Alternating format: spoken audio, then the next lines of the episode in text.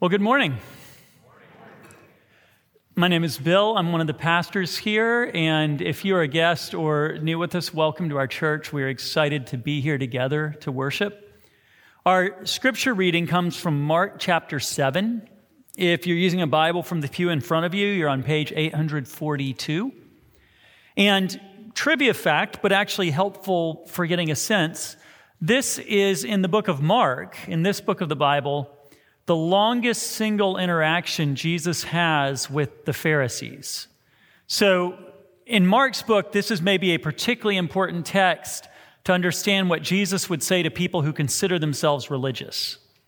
Um, and that's very helpful whether we are religious, are people of faith. Well, then we want to know what Jesus would say to us. Or, frankly, if you're as a guest and you're not religious, it's maybe equally helpful because it may be that Jesus' approach to these things is a little different than you might have thought. Either way, let's see what God has for us in His Word. Would you join me? Let me read. Now, when the Pharisees gathered to him with some of the scribes who had come from Jerusalem, they saw that some of the disciples ate with hands that were defiled, that is, unwashed. For the Pharisees and all the Jews do not eat unless they wash their hands, holding to the tradition of the elders. And when they come from the marketplace, they do not eat unless they wash. And there are many other traditions that they observe, such as the washing of cups and pots and copper vessels and dining couches. And the Pharisees and the scribes asked him, Why do your disciples not walk according to the tradition of the elders, but eat with defiled hands? He said to them, well did Isaiah prophesy of you hypocrites. As it is written, This people honors me with their lips, but their heart is far from me. In vain do they worship me, teaching as doctrines the commandments of men. You leave the commandment of God and hold to the tradition of men. And he said to them, You have a fine way of rejecting the commandment of God in order to establish your tradition. For Moses said, Honor your father and your mother and whoever reviles father or mother must surely die. But you say, if a man tells his father or mother, whatever you would have gained from me is korban, that is, given to God, then you no longer permit him to do anything for his father and mother, thus making void the word of God by your tradition that you've handed down. And many such things you do. And he called the people to him again and said to them, Hear me, all of you, and understand. There's nothing outside a person that by going into him can defile him, but the things that come out of a person are what defile him. And when he had entered the house and left the people, his disciples asked him about this parable. He said to them, Then are you also without understanding? Do you not see that whatever goes into a person from the outside cannot defile him, since it enters not his heart, but his stomach, and then is expelled? Thus he declared all foods clean. And he said, What comes out of a person is what defiles him. For from within, out of the heart of man, come evil thoughts, sexual immorality, theft, murder, adultery, coveting, wickedness, deceit, sensuality, envy, slander, pride, foolishness. All these evil things come from within, and they are what defile a person. This is the word of our Lord. Thanks be to God. Would you pray with me? Father, we pray as we come to this text that, that you would bless us to get to the heart of the matter, and that having gotten to the heart of the matter, this passage, that it would do what you say and declare, which is that it would change our hearts. We pray it, we ask it in Jesus' name. Amen. So, for several years in my very first ministry job at this church, a couple decades ago, as a pastoral intern, one of the things they assigned the pastoral intern to do was to start a Bible study for summer and Christmas break, basically, a Bible study for students away at college when they came home. And one of my friends kindly permitted us to use his basement, a little living room down there, for this Bible study. Um, it was a heated basement, but like most basements, in the winter part, it got a little nippy. Had a fireplace, and so we would build a big old fire in the fireplace for the Christmas part of this. And one year, he needed to be gone for a week. So he left us the wood and the kindling and the newspaper and all the rest and handed me a key. The next week we're there. Um, I'm talking to a student in the driveway, and two other guys show up and they say, Hey, can we help? And I say, Sure, why don't you go on in and light up the fire? Unaware that they did not know what a damper was. Do you know a damper, the thing that like closes the chimney so cold air can't get down? So these guys walk in, they stack it all up, they light her up and let it rip. I'm standing in the driveway, and a few moments later, I hear the smoke detector begin to shriek out its warning. I look and see smoke billowing up the stairs from my friend's basement through his kitchen. I go running in, down the stairs, and then wipe out completely on the landing because one of the two men is sitting there trying to take the battery out of the smoke detector. And I pick myself up. I'm, what are you doing? And he goes, Well, uh, the beeping was distracting me and I couldn't think well, so I'm trying to get the beeping to stop so I can think about what to do. And I'm like, The smoke detector is not the problem here. Get me a wet towel, quick. You know, the only, the only redeeming thing about crazy stuff that goes wrong in your life if you're a pastor is someday it can be a good sermon illustration. um, so, what was the problem? The problem was he was after the wrong thing. I mean, he was trying to fix and silence a smoke detector, unaware that the real problem was the fire that was rapidly spewing smoke through my friend's basement. And in our passage this morning, Jesus basically says that hearts are the same way. We can have a heart that's on fire, and not on fire in a good way, and we're busy running around trying to silence the smoke detector instead of deal with the real raging problem underneath things. We're doing something, but we do the wrong thing. And what Jesus says to us this morning is that we really, the problem we have is not with our hands, it's with our hearts. That the problem we have is not with our hands, it's with our hearts. And Jesus says if you want to know how change actually happens, change actually happens not outside in, but inside out. And that's really the two things we'll look at this morning is change from the outside in versus change from the inside out. Um, let's start with the first change from the outside in. This is really what you see in verses 1 through 13 of the passage. So if you haven't closed your Bible, or even if you have, open back up. Um, it starts with this question about washing and eating with defiled hands. And you may be thinking to yourself, what's Jesus got against washing your hands? I tell my kids that before every meal.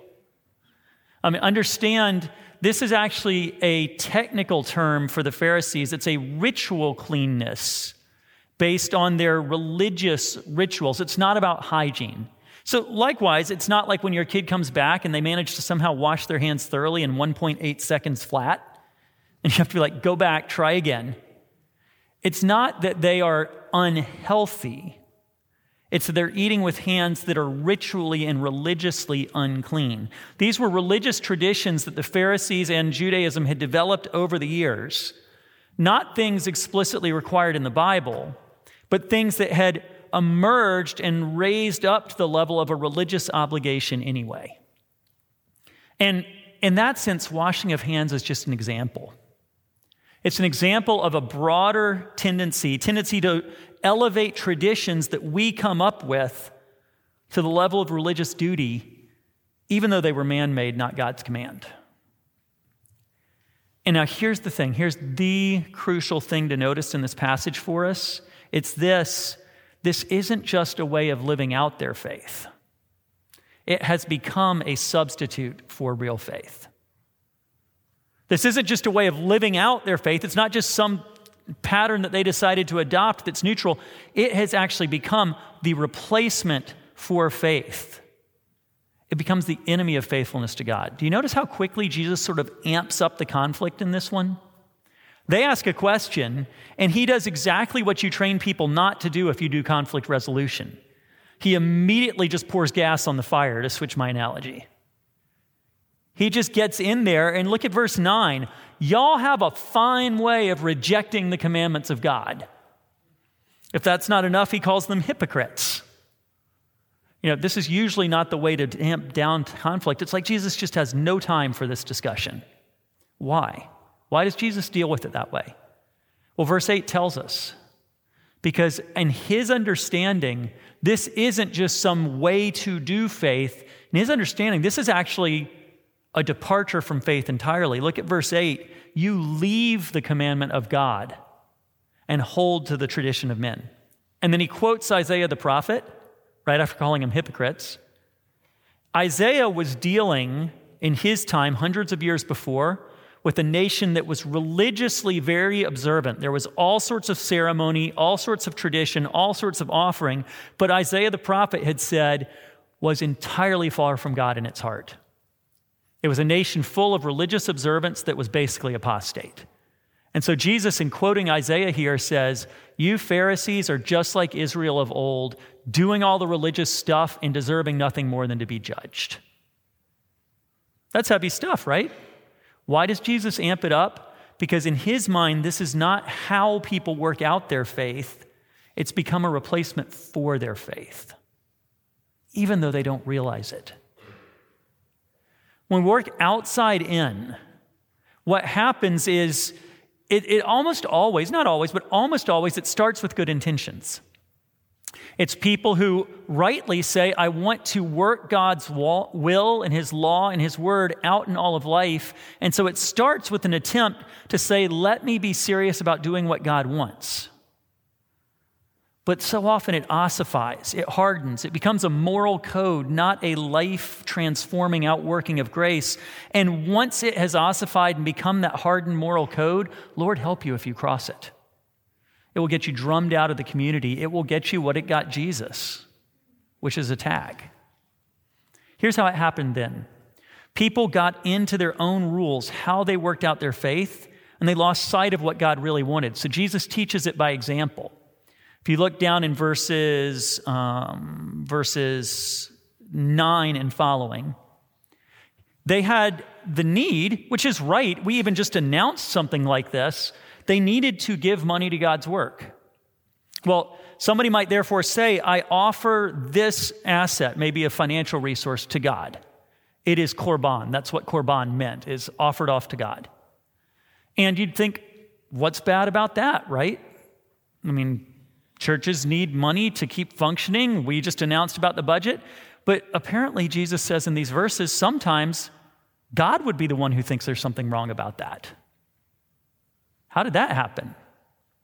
Well, it happened because you could offer the thing to God, say it's declared to God, but then not transfer it for a time.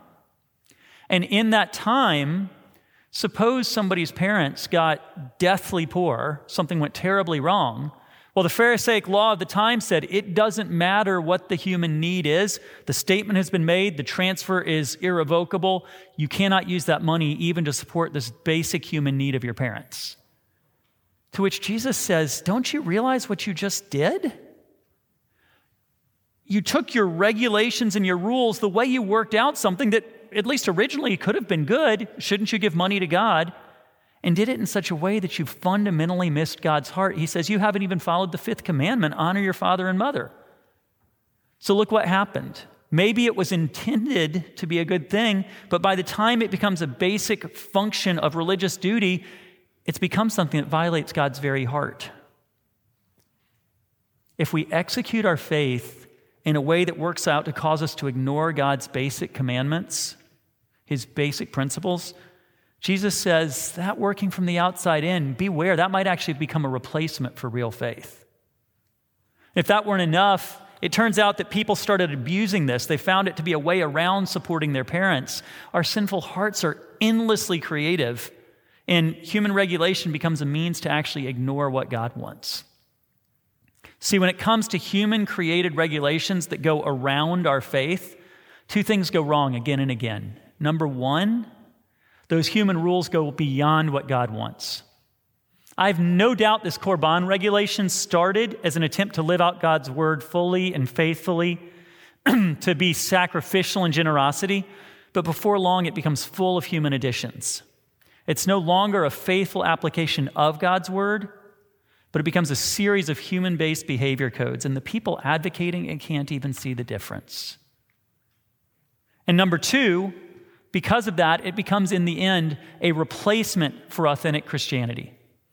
A human set of regulations has replaced authentic worship of God. They're doing, saying, acting the right things, but in a way that ignores the rest of God's world and His Word, and in the end means they're doing the wrong things. People having ultimately fooled themselves into elevating their desires above God's. We end up making human systems that live out the letter of the law but ignore its spirit, that find clever ways to get around it. Y'all, parenting so easily devolves into this. I'm sure mine has many times. Instead of what we ought to be trying to do, which is to nurture hearts in our kids that will therefore sort of spontaneously do what ought, it turns into behavior modification, forgetting the ultimate real goal. Um, government so easily devolves into this an attempt to do good in the public sphere that becomes just controlling how other people behave. Business codes of conduct devolve into this an attempt to treat all people fairly and equitably that becomes just sort of a behavior modification nose counting. And the thing is, faith also so easily devolves into this.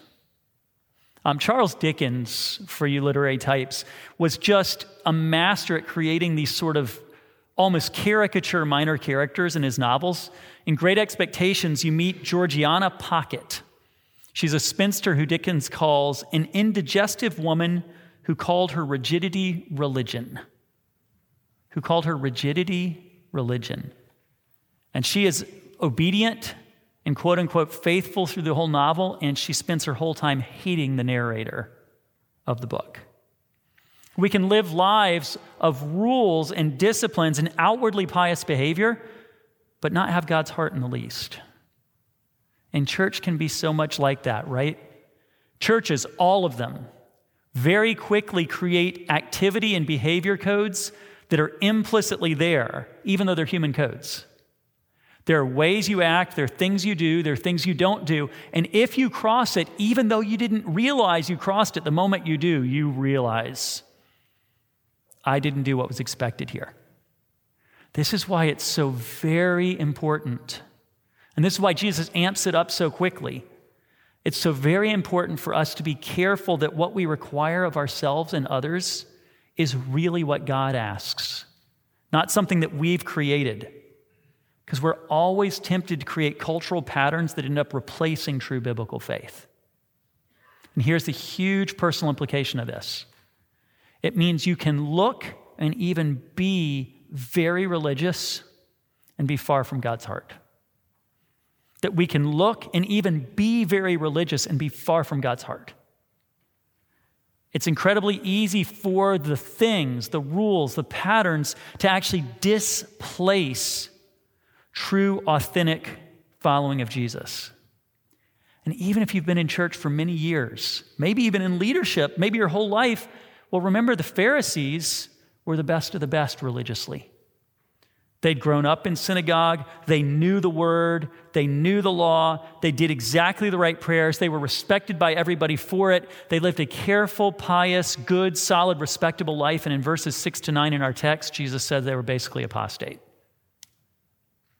It's easy to live in religion world, to be in religion world, even to lead in it and not actually understand the heart of God. So if you've grown up in a Christian context as long as you can remember, let me just ask the question do you still need to be converted? Now, here's the huge social implication of this, by the way, too. Not all Christian movements are really Christian. Just because you hear somebody proclaiming himself or herself on the airwaves as a spokesman for Christianity doesn't mean that person really is. The Pharisees were the religious leaders of their day. To everybody's impression, they were genuine Judaism, and God says, no, they're not. Jesus says they were false exemplars. They weren't real faith, even though they sure looked like it from the outside. And what this means is that people who say they're following God, more than that, even people who think they're following God, sometimes aren't.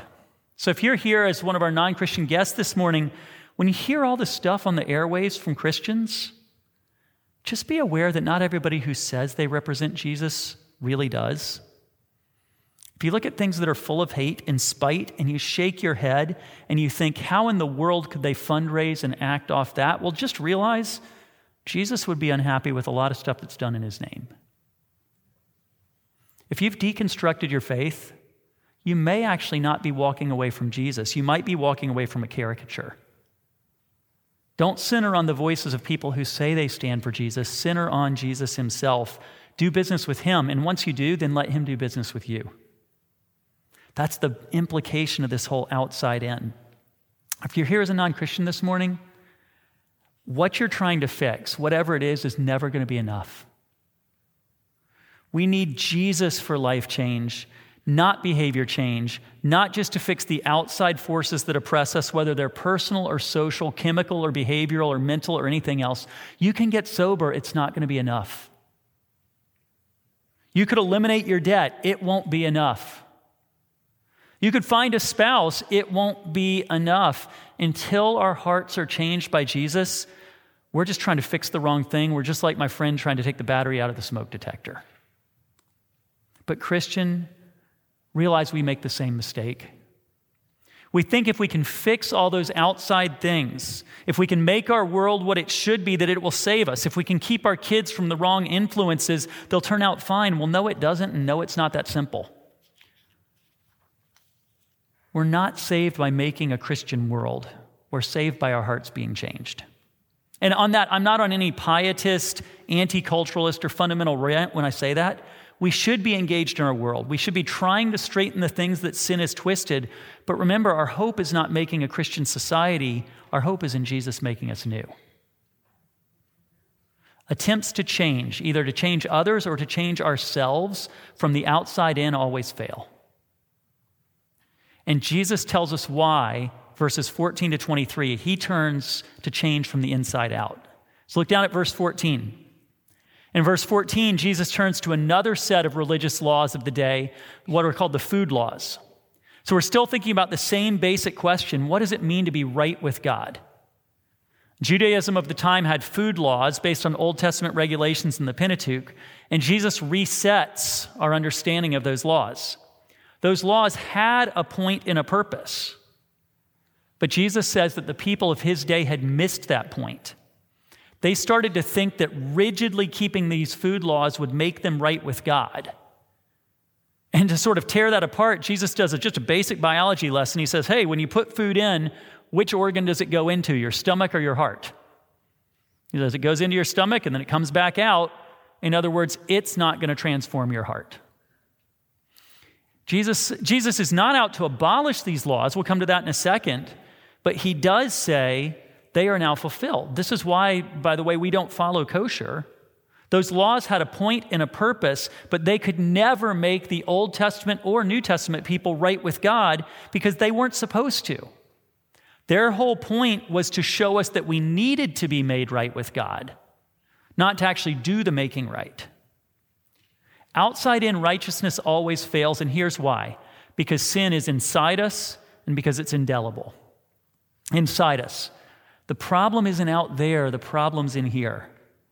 You know, the sort of trope turn to every horror movie? The call's coming from inside the house, right? Look at verses 20 to 23. Jesus went on. What comes out of a man is what makes him unclean. For from within, out of men's hearts, come evil thoughts, sexual immorality theft, murder, adultery, greed, malice, deceit, lewdness, envy, slander, arrogance, and folly. All these evils come from inside and make a man unclean. The fire of evil still burns inside us. Cleaning up the outside isn't really fixing the problem. I don't know if you know the classic 1968 film, The Lion in Winter. Katharine Hepburn is the queen speaking to her sons right after she thinks she's lost. Listen to what she says. She says, Oh, my piglets, we are the origins of war.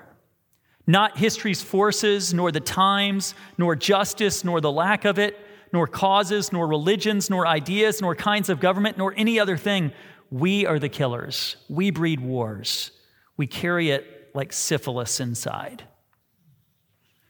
It doesn't fix things to look good on the outside. That's no better than my student trying to pull the battery out of the smoke detector.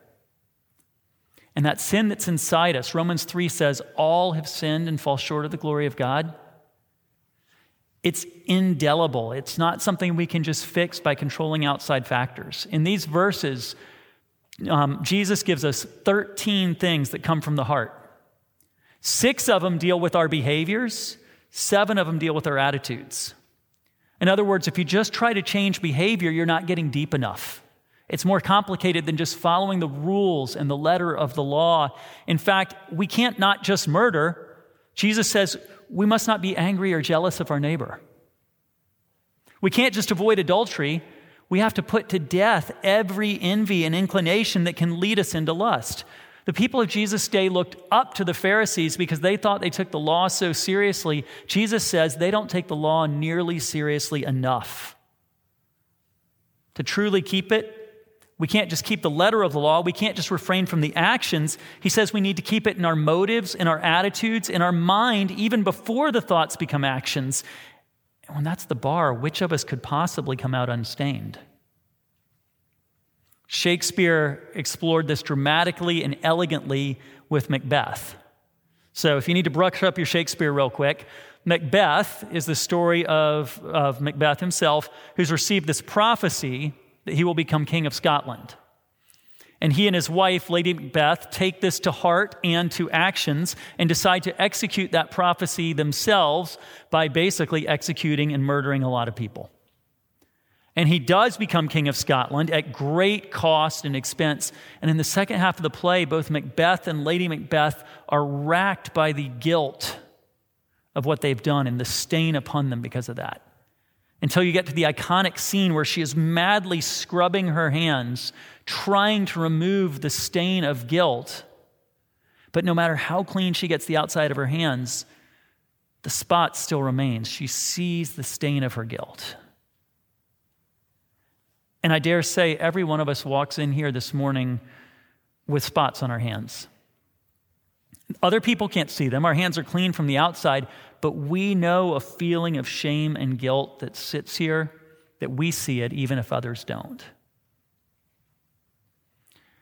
It's things we've done that we think, if people only knew, and we live in the shame of those things. Sometimes it's things that have been done to us, and we live in the feelings, whether right or wrong, of shame that, well, and we can scrub and we can wash and we can clean up pretty and look good on the outside, and yet still in the end, we're just there with Lady Macbeth saying, out, out, damn spot. Every one of us needs to be cleansed from the inside out, not just from the outside in. In other words, we don't need a band aid. We don't need a change in diet. We need heart surgery. Even past that, we don't just need heart surgery because our hearts aren't clean. We need somebody to give us a full heart transplant, a new heart. But how do we get it? Well, to be honest, Jesus doesn't spell out the answer in this passage. I can't point you to a verse in Mark 7 that says, here's the answer. I think Mark, following Jesus, wants to let it linger a little bit, let the question hang. But he does give us just a little pointer, a little thing to point us in the right direction. It's in verse 19. That little parenthetical, he says, In saying this, Jesus declared all foods clean. Now, that's a comment that was good news to Mark's readers. And if we understand how, can actually be good news to us. Let me show you how.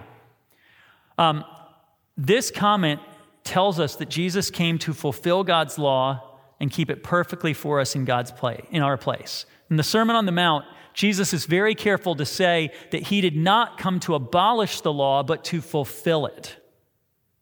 What Jesus means in that statement is that the law was never meant to be the end in itself, it was always the means to the end.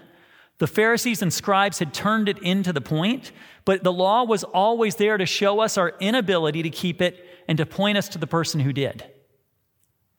The law was like a bunch of road signs, but if you're following the road signs, you eventually get to the destination. And once you get to the destination, you don't need to stare at the signs anymore because you've gotten to the place they point. Jesus says he is the one to whom all the road signs point, and Jesus came to fulfill the law. Here's how that's good news for Mark's audience it's pretty much universally acknowledged that Mark is writing to a Roman audience. And if you're Roman and you've been reading this book along with us, so to speak, and you've gotten this far and you're starting to understand who this guy Jesus really is, the question that's going to naturally come to your mind is going to be, oh my goodness, then if I follow him, do I need to go start doing all those things the Jews do? You know, because, I mean, I'm 49, I'm 49 years behind on building up the bank and keeping the rules and everything else. And in this, Mark points to those people who are Roman and says, no, you don't have to start following all these laws because their whole point was to point to Jesus. You don't have to become non Roman. You don't have to leave your culture to become a follower of Jesus. You need to stay right where you are as a Roman and let Jesus transform you and then your culture inside out. You don't have to step out of your culture to become a Christian. And then Mark tells us then the same thing. Becoming a Christian is not leaving everything you've known. It is in some senses, it's leaving our sin. But culturally, you don't cease being from wherever you are and whoever you are. Instead, you let Jesus step in and transform it inside out.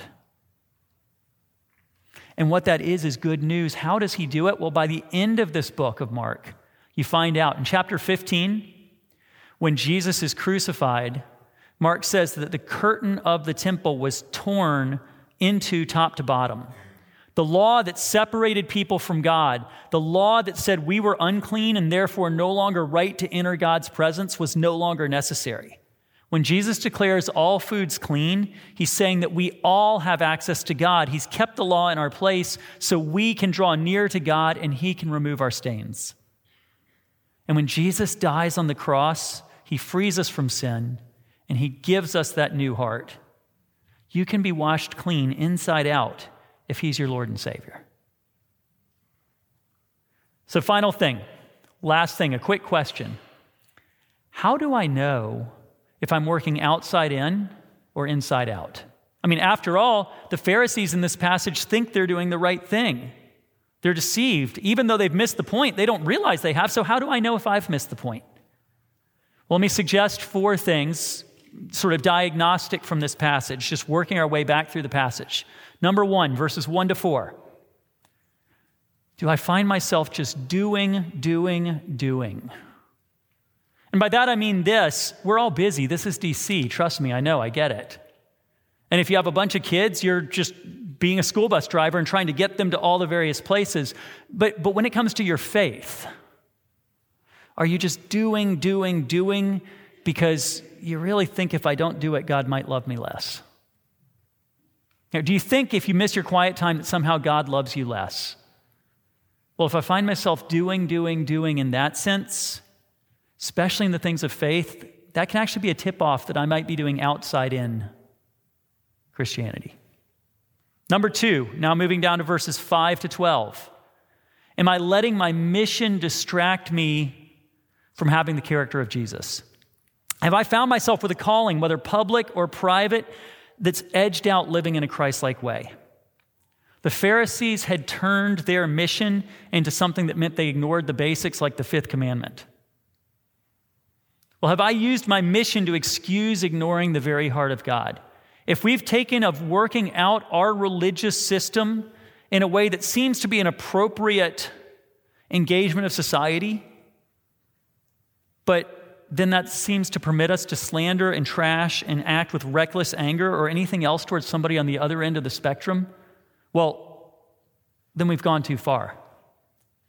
Jesus says the second of the two greatest commandments is what? Love your neighbor as yourself. Do we excuse our own sin? Do we ignore the clear commandment of God? Well, if so, I might have slipped into working outside in. Uh, three, now skipping down just a little bit further, um, do I think, verses about 14 to 19, that controlling the inputs can protect me? Or that can protect my family and my kids? Now, understand, you don't let your five year old watch HBO, or at least I hope you don't. But don't think that keeping off HBO or the internet or anything else is going to ultimately protect either your child or yourself. What's our fundamental effort? It's in turning the whole of our hearts towards God, not just making a rule where a world where everybody else obeys the rules so we feel comfortable. If we're trying to do that, we might just be living outside in. And finally, fourth, and maybe most importantly, from verses 20 to 23, simply ask the question what's coming out of my heart? I mean, understand we all have moments, but we are people whom Jesus has given new hearts, hearts that produce the fruit of the Spirit. Here's Paul's list of that from Galatians 5. He says, But the fruit of the Spirit is love, joy, peace, forbearance, kindness, goodness, faithfulness, gentleness, and self control. Against such things, Paul writes, there is no law. When your guard's down, when the TV makes you angry, when you're not watching your behavior goes, what's coming out? Jesus says, out of the overflow of the heart, the mouth speaks. Let's pray. God, what we asked you at the beginning was that you would get us to the heart of the matter. What we ask now is that you would take that matter to our hearts. That you would give us the grace to see you more clearly, but then in doing that, to see ourselves more clearly. And we really do want to follow you, God. And we really do want to have hearts that are fully yours. Um, so help us in our weakness. Forgive us in our sins. Build us up in your grace. We pray it in Jesus' name. Amen.